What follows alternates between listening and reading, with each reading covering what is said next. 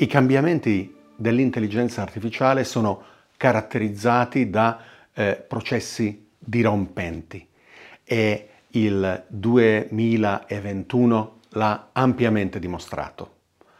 Altro che legge di Moore eh, che caratterizza l'elettronica in cui la potenza di calcolo eh, raddoppia all'incirca ogni paio d'anni. Se guardi gli studi della Stanford University con OpenAI, eh, loro osservano un periodo di raddoppio di ogni quattro mesi. Questo significa che dal 2020 al 2021 è raddoppio, quadruplo, 8. L'intelligenza artificiale è aumentato di potenza di 8 volte. Ma eh, il CEO di Nvidia dice addirittura loro osservano un raddoppio ogni due mesi, quindi 2, 4, 8, 16, 32, 64 volte eh, più potente che non l'anno scorso. Se ti guardi intorno, non sembra necessariamente che sia così.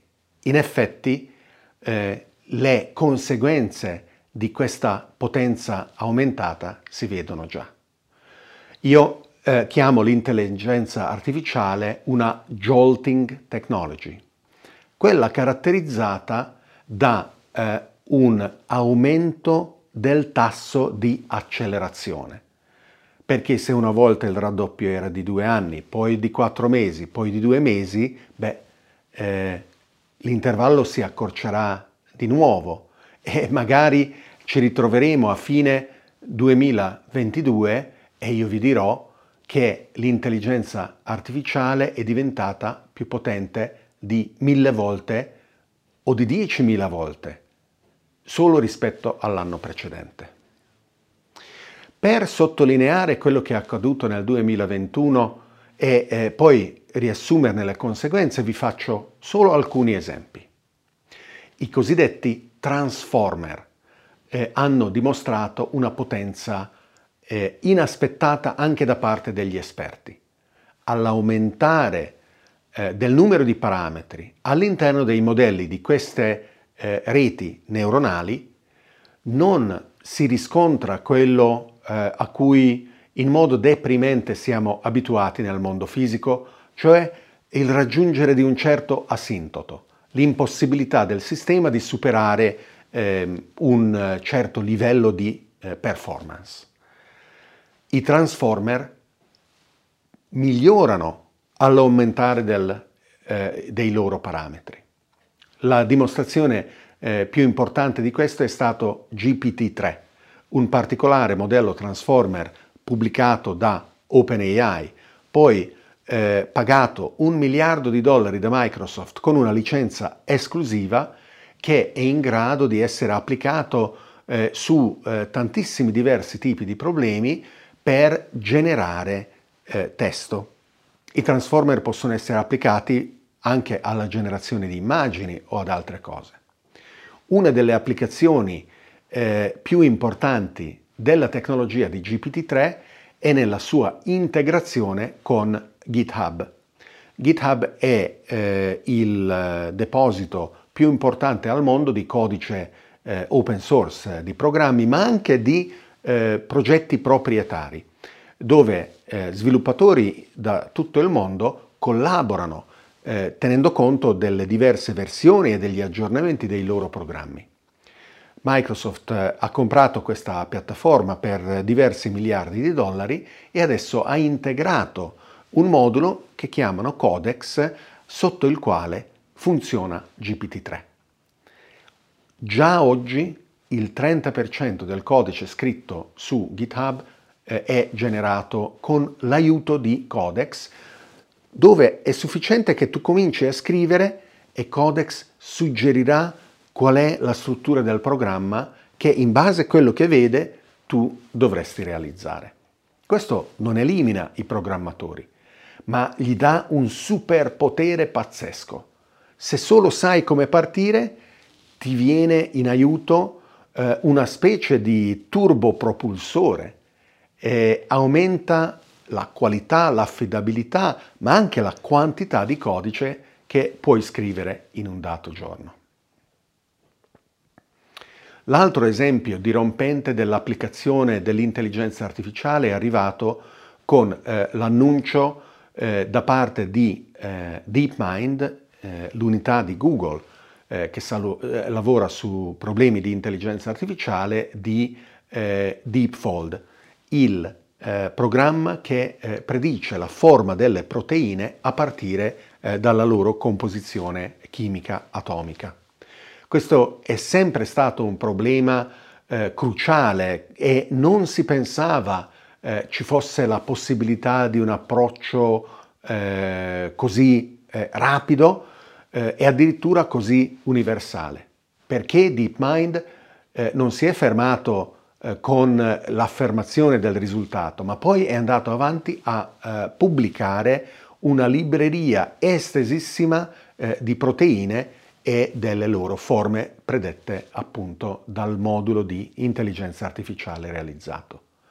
La ragione per cui questo è così importante è perché eh, in eh, chimica, eh, ma anche nella farmaceutica, nella biologia, la forma delle proteine eh, è la causa delle loro capacità e funzioni.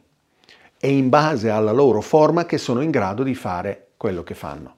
Tutto il nostro corpo, tutte le nostre funzioni sono mediate da proteine di forme diverse. E quindi saperne predire le forme è il punto di partenza per saperne predire le funzioni eh, e i comportamenti all'interno eh, di un processo chimico, eh, di un processo biologico, all'interno di un organismo. Quindi la libreria pubblicata da DeepMind eh, anche questa sarà eh, come un razzo eh, alla base delle ricerche scientifiche e delle scoperte eh, che potranno essere accelerate enormemente.